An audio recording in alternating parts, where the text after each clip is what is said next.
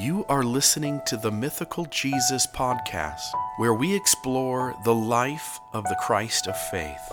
Diving into the New Testament, we explore what it means to be a developing human being, a disciple of Jesus, one who is more and more awakened. Please visit our website at christoffaith.org, where lots of tools and resources are available to help you become an awakened disciple. And now, on to what you've been waiting to hear.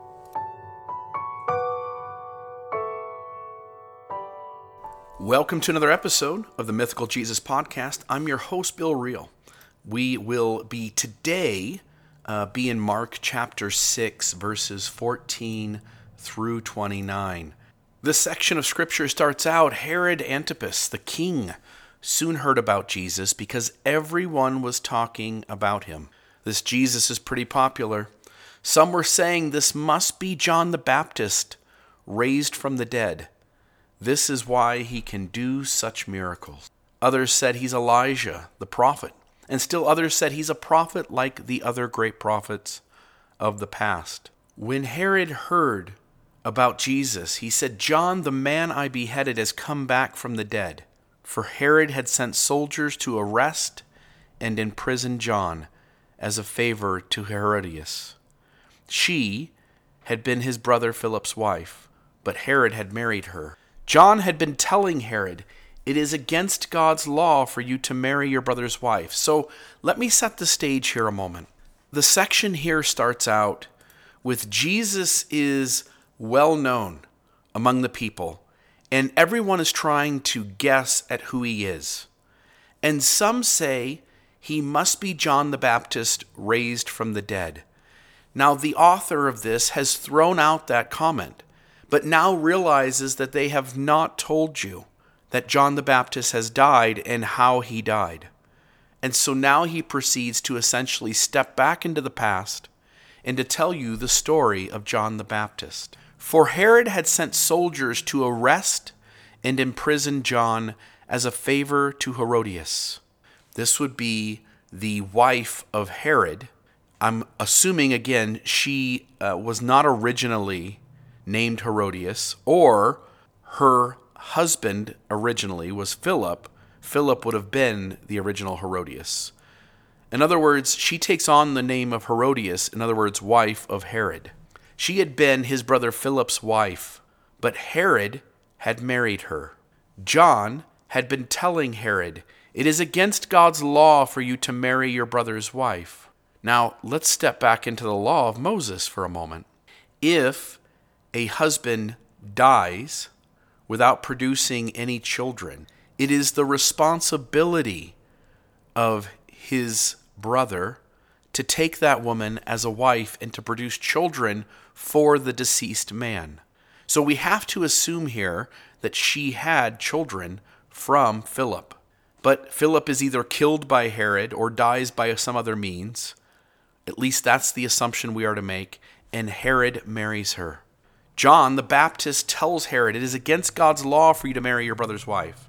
So Herodias bore a grudge against John and wanted to kill him, which tells us that she enjoys being with Herod and does not see that as a less than desirable arrangement. She seems to be good with being the wife of Herod, to the point where she is mad at John the Baptist for raising such a fuss.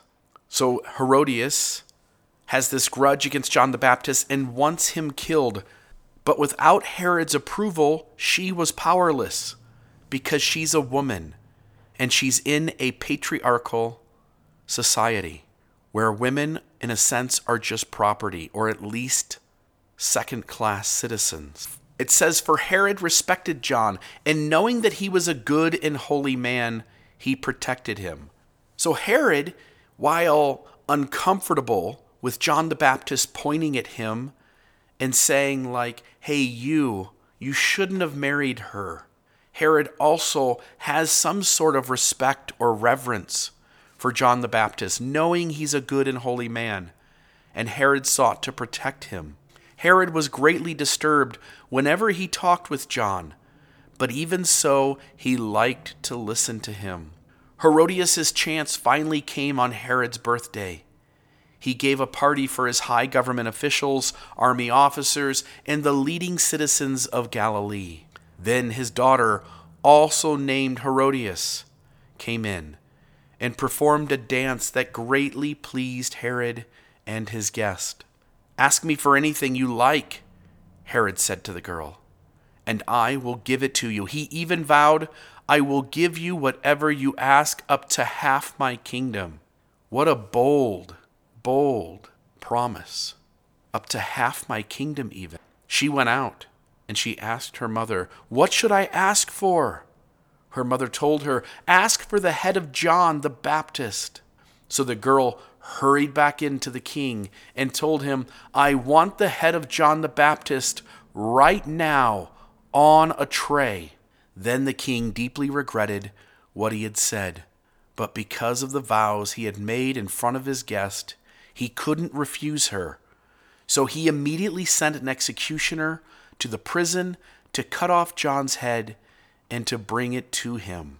The soldier beheaded John in the prison, brought his head on a tray, and gave it to the girl, who took it to her mother. When John's disciples heard what had happened, they came to get his body and buried it in a tomb. What a sad story. Like, anytime I encounter death, I am deeply bothered. In fact, if I'm honest with the audience, I have less of an issue today with death itself, being dead, but I have deep reservations about the very act of dying that each of us must go through as human beings. Each of us was born into this world crying, because it was not what we wanted, right? Like, we exit our previous station where things were good and life was comfortable, and suddenly things start happening. Things start moving. Your mother had contractions, and now it's time to move from one space to another, and that movement is deeply uncomfortable. Throughout our life, we have moving. And when those movements are the most grandeur, there is also deep discomfort. There is also traumatic experiences. And again, this revisits us at the end of our life. When we die, the act of dying is on its own traumatic, both for us, the person dying, as well as those who are left behind. Everyone makes assumptions in the story about who Jesus is, and yet also others know exactly who he is. Look at, there's the son of Galilee, there's the son of Nazareth, there's the Nazarene, there's the one born in Bethlehem, there's the man of Jerusalem. There are lots of labels placed to Jesus. They know where he comes from, and they know whose son he is. Is that not the son of a carpenter? Is that not the son of Mary? And yet others, amazed at his miracles, amazed at his words, amazed at the way he carries himself, they sense that he must be something else. And since he was trained under John the Baptist, we have to assume the things he said, the things he taught, would have had deep similarities to the teachings, the theology of John the Baptist. The idea of Herod respecting John the Baptist so much also seems to play an important part of notice in this story. To be able to sit with somebody who gives you uncomfortable feedback, who gives you constructive criticism, and to sit with that and go like, that makes me uncomfortable, but I'm going to listen to it anyway. Again, the problem with Herod was he overreached. He made a promise with his mouth that he now had to carry through with or experience embarrassment.